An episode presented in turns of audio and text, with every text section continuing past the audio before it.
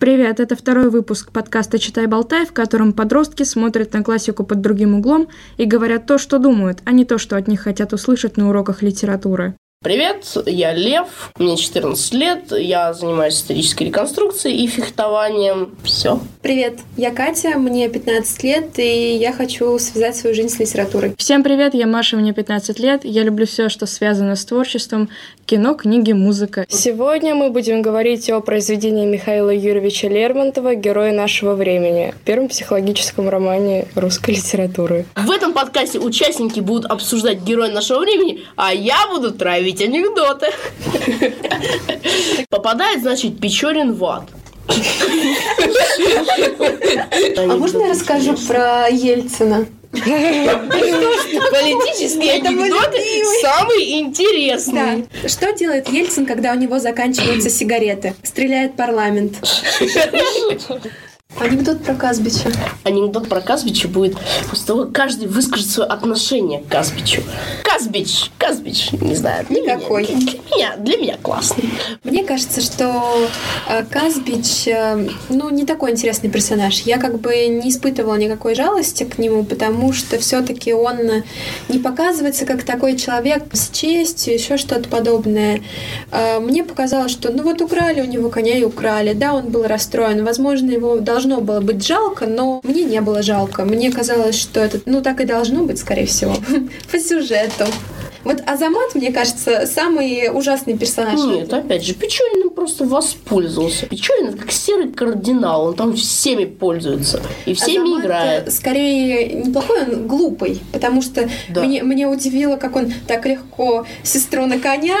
Это в порядке вещей, конечно. Он так коня хотел, бедный мальчик, так ему коня хотелось. А если ему подкову хотелось от этого коня, он тоже бы ее на сестру обменял. Да, да. Но, опять же, Казбичу э, этот конь ему, во-первых, спас жизнь, раз. Во-вторых, это был его не просто конь. Конь – это такое животное, что если он один раз тебя начнет именно уважать, то все, он, те- он будет жизнью готов пожертвовать ради тебя. Вот. И он не просто расстроился, он, когда приехал, он два дня плакал. То есть под дождем вот так вот стоял и плакал, потому что это его ну, как, как родственник. У тебя забрали твоего родственника, ты забрал у того, кто забрал другого родственника. А почему тогда конь его не скинул, представляю вот эту картину? Он едет на нем и летит потом. Ну вот мне кажется, скорее всего, так и закончилось. Кони, э, Просто сбежал? да, А этого почему он тогда не вернулся к нему? погиб. Думаешь, он убил его? Нет, я думаю, что конь э, скинул этого мелкого, вот, и сам погиб, возвращаясь. Скорее всего, да, так и есть. Потому что, ну, либо, либо они далеко отскакали, либо сам этот мелкий, поняв, что конь ему не друг, взял его и прирезал. Скорее всего, так и было. Или он его взял и прирезал в отместку. Да-да-да, чтобы он не вернулся. Да, он, да, М, типа, т- не тебе, да не мне. Да, ни себе, ни людям. Ну, меня Казбич тоже не был особо интересным персонажем, но он такой честный человек и справедливый. А Мне кажется, что его нам особо не раскрывают как вот личность, и он просто служит связкой такой между эпизодами и введен для того, чтобы продемонстрировать какие-то конкретные качества Печорина. Про Казбича можно сказать, что он такой действительно типичный такой горец, который там может и разгневаться, и отомстить, и при этом знает цену себе и э, своему имуществу. Это, это понятие от чести, они у горцев больше развиты. А Печорин, он как, он как гусь, сухим из воды всегда выходит, всегда. Но я просто не очень понимаю, где Казбич демонстрирует свою честь. То, что он за коня отомстил, это просто непосредственно, ну, его справедливость такая. э, ни тебе, ни мне, что называется. Э, поэтому как он Но свою он честь... должен был как-то отреагировать на это. Но хотя вот отца тоже жалко. Отец вообще ни в чем не был, он вообще об этом ничего не знал. А честь заключается в том, что он э, убил, по сути, невинных людей. Если бы он э, э, пошел сразу против Печорина, это был бы другой вопрос. а Нет, так он... не совсем Он этом. убил Беллу. В чем виновата Белла? Ни в чем. Я В не, чем виноват я не говорю, что он э, хороший человек. Он должен был как-то отреагировать. Он отреагировал. Чем, в принципе, замечательное произведение Лермонтова? Там нет однозначно хороших и однозначно плохих персонажей. Вот там их просто нет.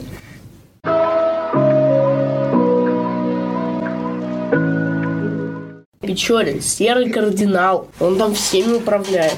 Ты такой фанат Печорина? Везде. Ну, потому, нет, потому что он этого Мариарти мне напоминает чем-то. То есть, мне кажется, что нет. Очень, чем? Ну, чем я вообще сначала, сначала, когда я только начал читать, он мне чем-то нач... он мне чем-то напоминал э, Лютика такой же циник, бабник и, и лжу, лжу. лжу. Но потом, когда я начал углубляться, именно когда он начал Беллой манипулировать, и потом, как он э, на отдыхе манипулировал, э, в принципе, всеми, кроме доктора Вернера, потому что доктор Вернер, он его раскусил. Доктор Вернер сам был таким. Вот. То есть сразу ну, стало понятно, что это высокоактивный социопат. Не знаю, мне кажется, он не настолько часто использует манипуляции в общении с людьми. То есть, окей, кем он манипулировал там? Возможно, Беллой, но Белла, по сути, сама э, была не против э, того, чтобы как-то быть с Печориным. То есть э, он ее, он, он ее привлек. И, конечно, ей было тяжело без там своей семьи, без отца.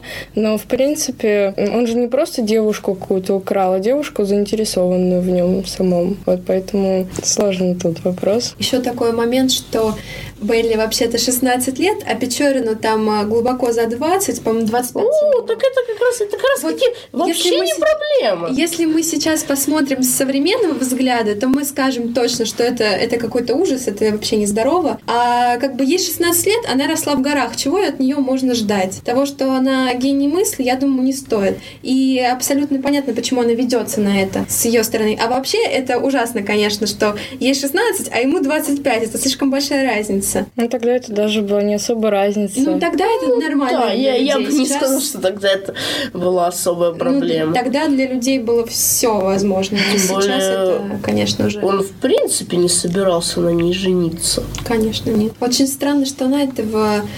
Ну, я думаю, она бы не поняла этого, но чего она ждала, чего она надеялась, что он женится на ней, она не понимала, что это невозможно, или она просто вообще об этом не думала. Просто у нее не было никакого будущего с ним, вообще никакого. Если бы он ее бросил, она бы что бы она сделала? Она бы вернулась обратно, а Нет. а уже некуда возвращаться. Отец-то умер. Да не в том, что отец умер. Она... Ее бы уже не приняли. Да, она, понимаешь, она до этого, она была кто? Она товаром была. Поэтому что, что ей остается делать? Для Ничего. нее лучшим А она, мне кажется, не смерть. понимала. Не понимала, потому что, ну, она откуда знает, что вот офицеру там вот, нельзя на ней жениться.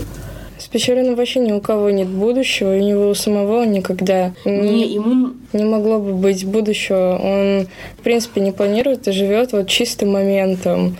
Он хоть и действительно пытается глубоко под себя копать постоянно в романе у нас его самоанализ там на пять страниц.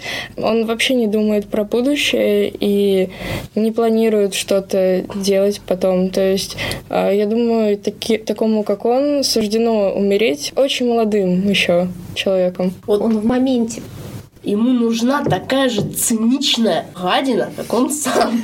Боюсь. Они найдут точки Они соприкосновения. Да, Печорин... Нет, это знаете, как в Шерлоке Холмсе, там была вот это, я не помню. Эрен Адлер. Да, да, вот ему нужна точно такая, чтобы они постоянно пытались друг друга прибить или переиграть. Мне кажется, этого тоже бы... друг друга. Этого бы тоже надолго, да, не хватило, что-то Да, и они бы такие пытались друг друга убить, и там на скале такие встречаются, ножи на друг друга заносят, а потом такие обнимают нравится.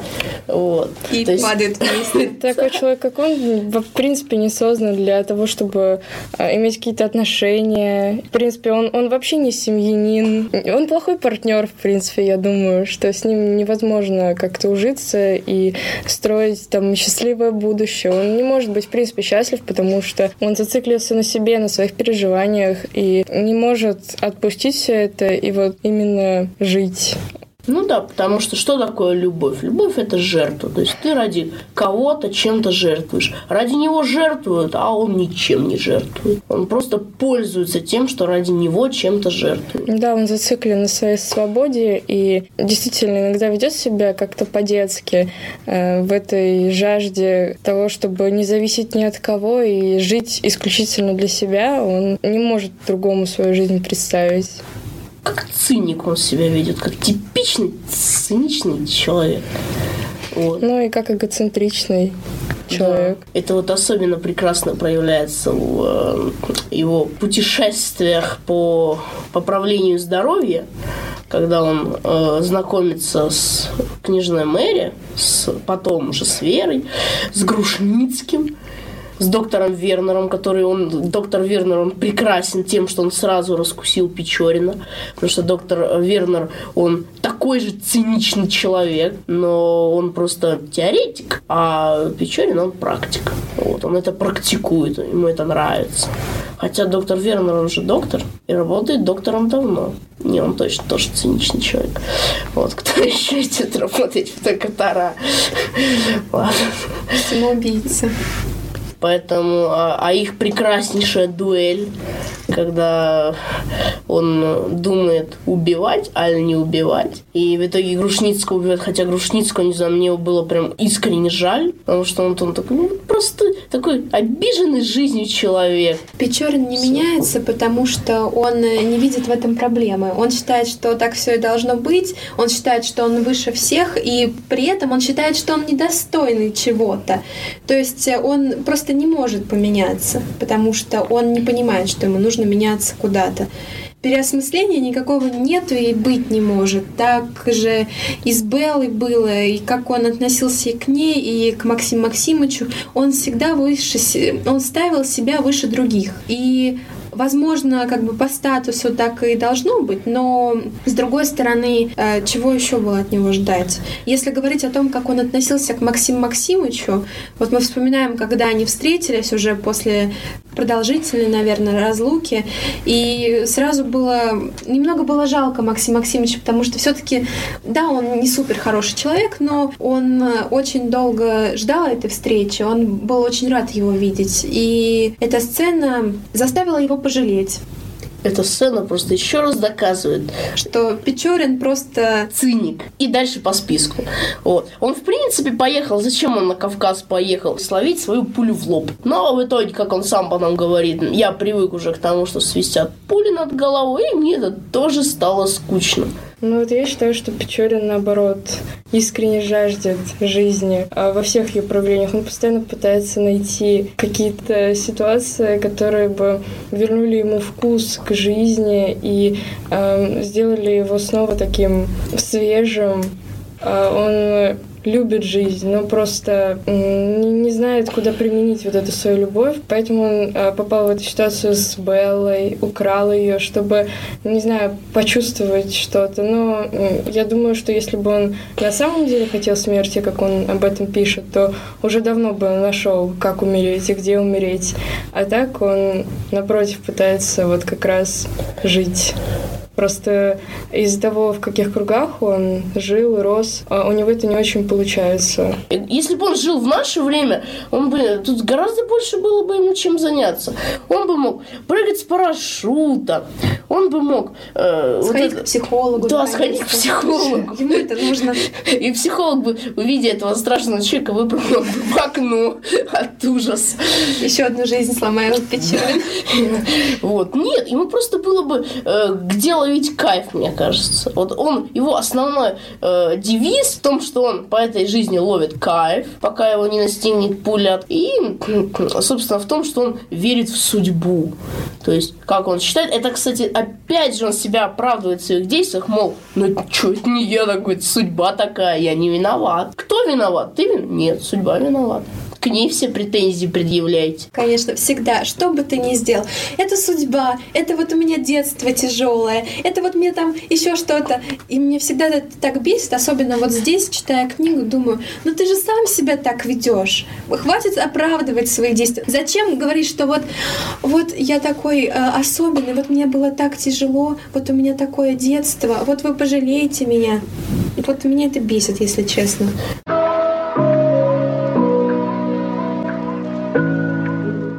При описании э, Печорина нужно просто выводить список его оправданий. Все, там все сразу станет понятно. Он книгу может написать оправданий на все случаи жизни. Да. Ну, не знаю, вот, а мне кажется, что Печорин понимает, что его поступки в корне неправильные, но закапывает поглубже просто эти мысли.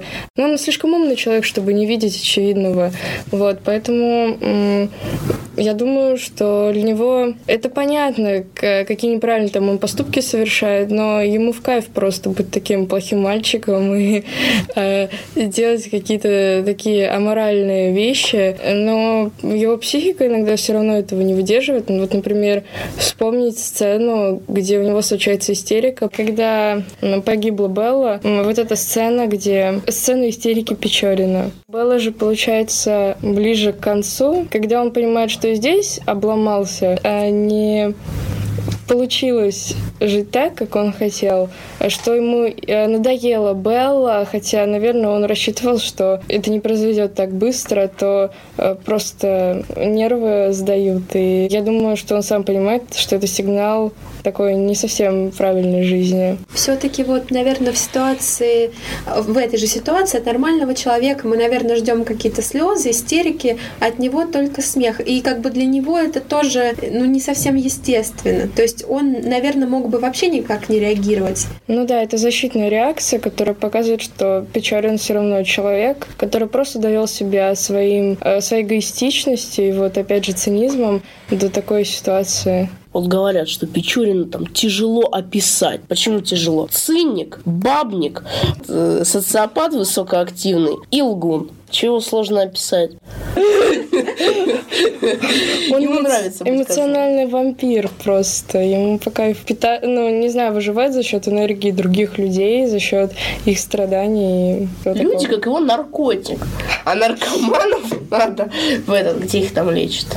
В наркодиспансер. Вот, в наркодиспансер. К нему людей не подпускали, у него ломка началась, и он бы... был умершим от горя. Нет, может быть, исправился бы, кстати. Нет, меня так удивляет обычно... Если бы к нему людей не пускали в одиночную Там карцер. Кто, кто-то, кто-то, кто-то живет, что-то случается, и он умирает с горя. Как можно умереть с горя? Как это? Ну, мне кажется, вот Печорин бы даже не стал особо он принимать... Бы не слушал, мне кажется. Да, он не стал бы принимать помощь каких-то вот психологов. Что? Вот представь.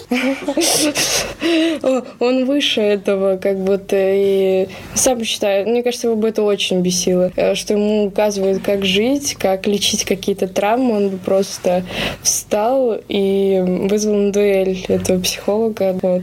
Он такой, мне плохо, но мне не нужна помощь, я сам справлюсь. А вот действительно, если бы вы были психологами, и вот к вам приходит Печорин, что бы вы ему сказали? Иди лечись, мальчик. Не приходи сюда больше. Тебе не к нам, тебе уже... Тебе здесь не рады. Ну да, такой человек сложно его исправить. Мне кажется, что он просто такой представитель золотой молодежи, о которому нечего делать. Он, с одной стороны, пытается поставить себя выше других. Вот у меня все так плохо, вот я такой необычный, вот у меня то, вот у меня детство, вот у меня еще что-то. Такой дрянной человек. Он обычный, как и все остальные.